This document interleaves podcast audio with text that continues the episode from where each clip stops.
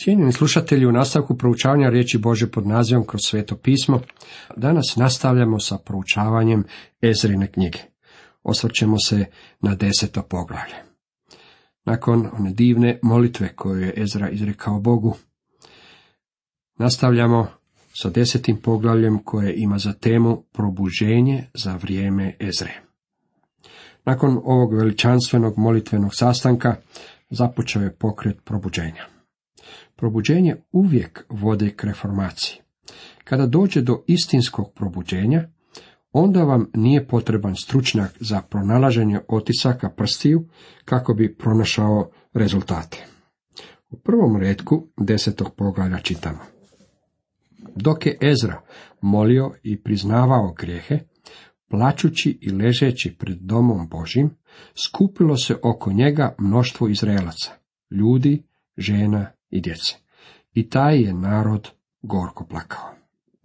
U tom je trenutku Boži narod obuzelo veliko presvjedočenje o grijehu, a radilo se o nečemu što je bilo prijeko potrebno. U drugom redku nastavlja. Tada Šekanija, sin Jehijelov, jedan od sinova Elamovih, uzimajući riječ reče Ezri. Mi smo izdali Boga svoga, ženeći se tuđinkama iz naroda zemlje. Ali još ima nade Izraelu. Šekanija je, po svemu sudeći, postao glasnogovornik za narod, a narod je prepoznao grijeh i želio ga je priznati. On je prišao Ezri i rekao je, učinili smo prijestup protiv svoga Boga.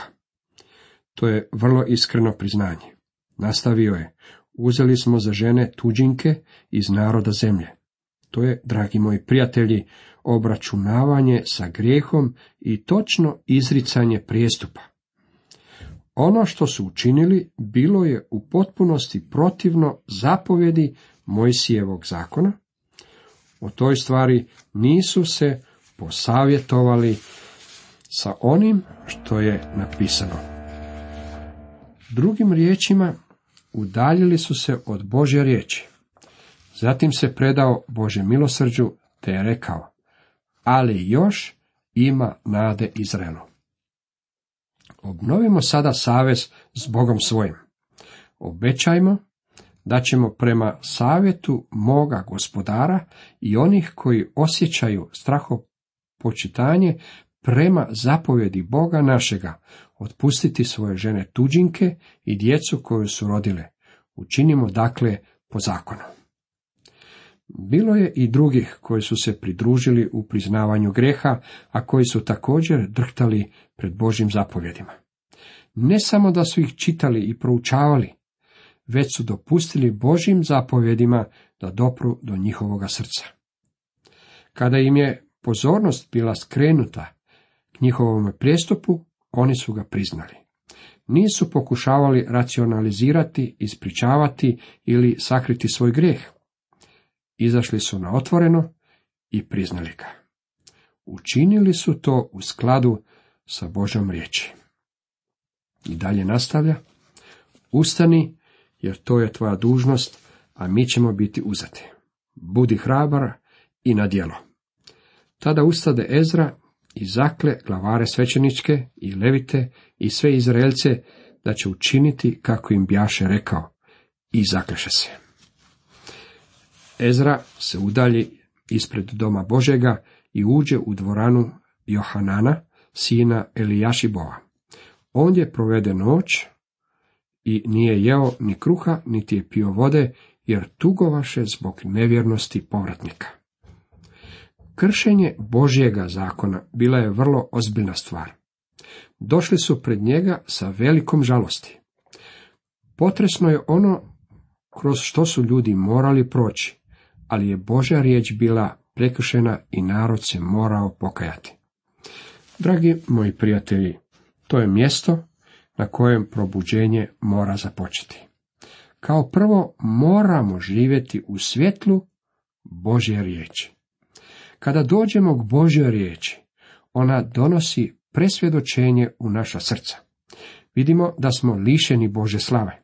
Svaćamo da otvoreno kršimo ono što je Bog dao da se zapiše kao njegova zapovjed. Kada dolazimo pred njega u priznanju i kada postoji istinsko pokajanje, rezultat će biti probuđenje Bože djece. Danas smo zaposleni propovjedanjem pokajanja izgubljenome svijetu. Nisam siguran da Bog od izgubljenoga svijeta traži da se pokaje.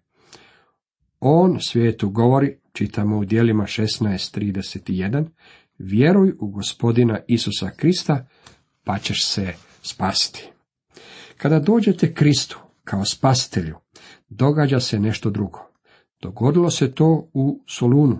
U prvoj Solunjanima, prvom poglavlju, devetom redku Pavao je rekao, da oni sami i o nama pripovjedaju kako dođo smo k vama i kako ste se od idola obratili k Bogu da biste služili Bogu živom i istinskom. Obraćenje k Bogu imalo je prioritet pred obraćenjem od idola. Pokajanje ne prethodi vjeri. Vjera dolazi prva, a pokajanje slijedi. Ono slijedi kao što iza noći dolazi dan. Ako ne dođe do pokajanja, vjera nije istinska. Ne radi se o spasonosnoj vjeri. Pokajanje je ono što u istinu nedostaje crkvi danas. Jeste li ikada zapazili kako u Bibliji Bog od crkve traži da se pokaje? U sedam pisama sedmerim crkvama u Maloj Aziji zapisanim u knjizi otkrivenja. Bog traži od svih osim dvije crkve da se pokaju. Bog je ondje govorio vjernicima, a ne nespašenim ljudima. Ja osobno ne slažem se s ljudima koji stalno od gradonačelnika, guvernera, župana ili predsjednika zahtijevaju da proglase dan molitve. Oni tvrde imajmo nacionalni dan molitve. Potrebna nam je molitva, o dragi moji prijatelji. O čemu to govorite? Ne mogu vjerovati da je Ezra poslao poziv Hetitima, Perižanima, Kanancima, Jebusejcima, Amoncima, Moapcima, Egipćanima i Amorejcima da se okupe na veliki dan molitve. Suočimo se s činjenicama. Naš je narod poganski narod. Vjernici su u manjini. Živimo u danima kada se svaku manjinu može saslušati, osim manjine koja vjeruje u Bibliju.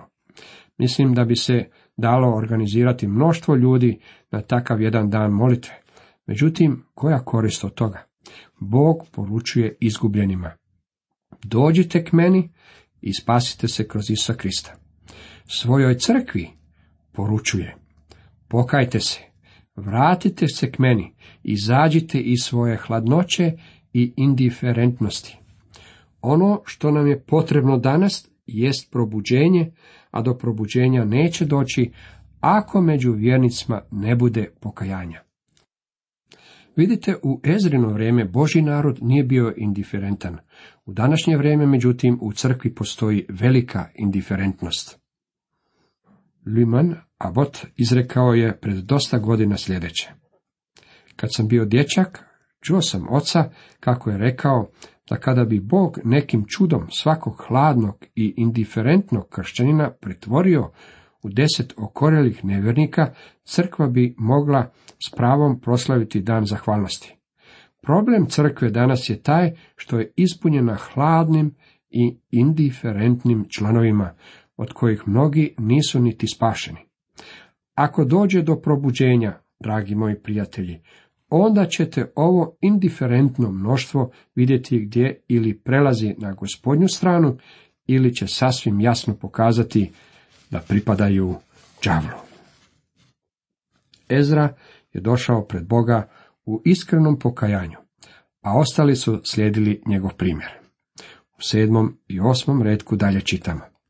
Zatim je objavljeno u Judeji i Jeruzalemu svima povratnicima da se skupe u Jeruzalemu. A tko ne bude pošao i došao u Jeruzalem za tri dana, toga će pozvati glavari i starješine, bit će mu zapljenjeno imanje i isključit će ga iz zbora povratnika. Povukli su oštru liniju razdvajanja. Nalazili su se pod Mojsijevim zakonom.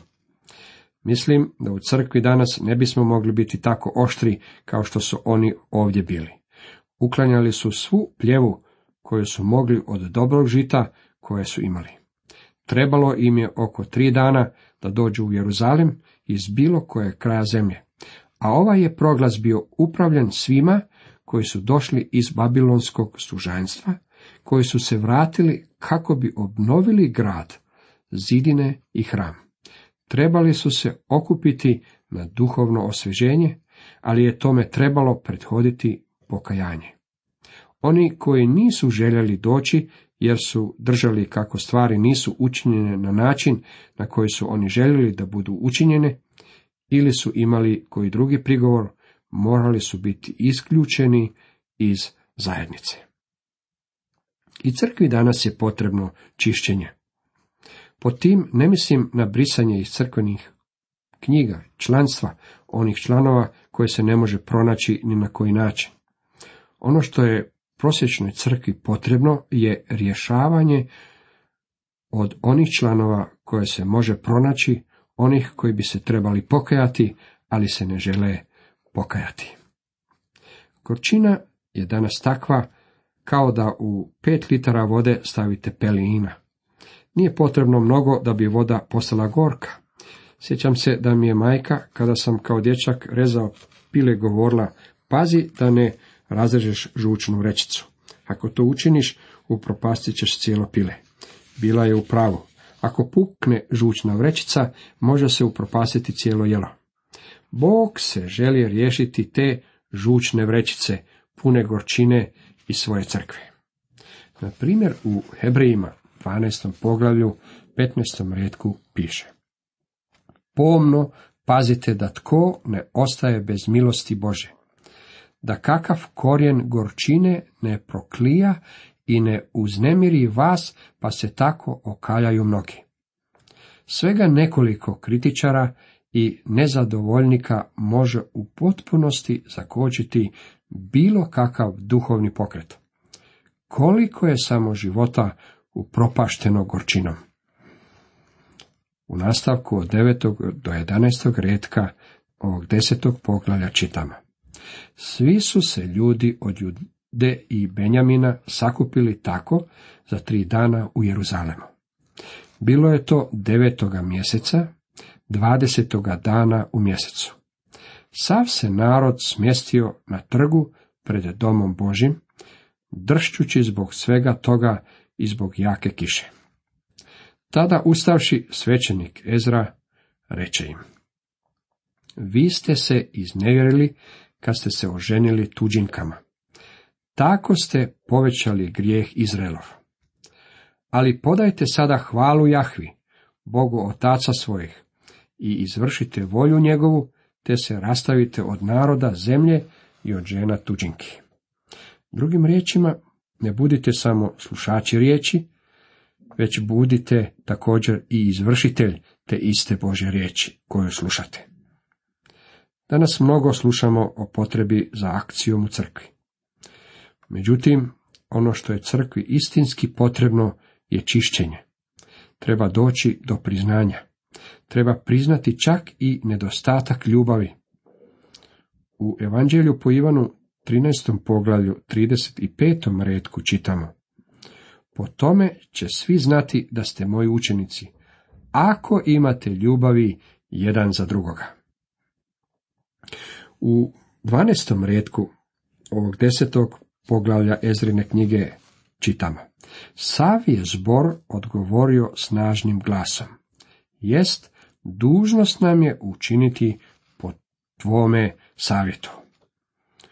Ono što je Ezra tražio od naroda da učini bilo je da proguta vrlo gorku pilulu.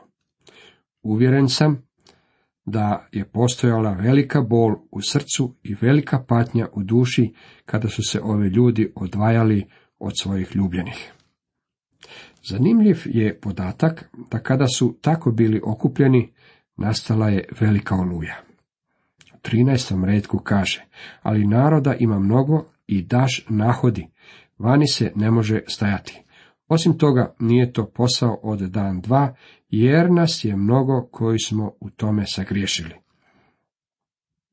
Naišla je oluja s kišom i narod se želio razbježati.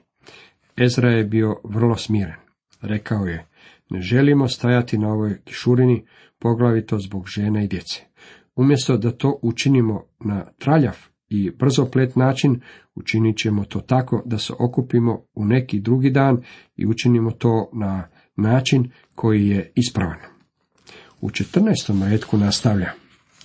Mogu nas na zajedničkom zboru zastupati naši glavari, svi koji su po našim gradovima oženjeni tuđinkama mogu doći u određeno vrijeme u pratnji starješina i sudaca svoga grada, sve dok ne budemo odvratili gnjev Boga svojega zbog ovoga.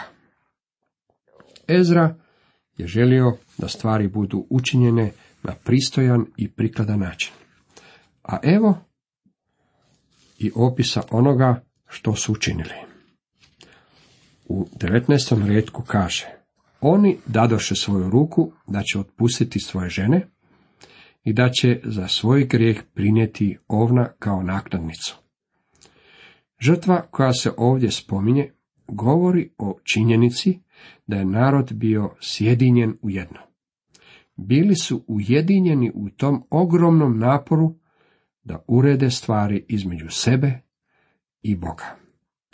Nakon ovoga stiha nalazimo popis onih koji su se složili da otpuste svoje žene strankinje. Sklopili su ozbiljan sporazum i zavjetovali su se da će to učiniti. I onda u 44. redku čitamo. Svi su ovi bili oženjeni tuđinkama, ali su ih otpustili žene i djecu. U ovome stihu ispričana nam je vrlo tužna priča, za ne? Grijesi otaca osjetit će se na djeci. Ovdje vidimo i koliko temeljito trebalo biti provedeno ovo odvojenje. Ezra je bio Boži čovjek, prikladan za to vrijeme. Barem za taj naraštaj. Pomagao je u očuvanju svjedočanstva židova o ispunjenju Božega plana. Cijenjeni slušatelji, toliko iz Ezrine knjige. Nastavak kojeg ćemo imati će biti proučavanje Nehemijine knjige. Toliko za danas.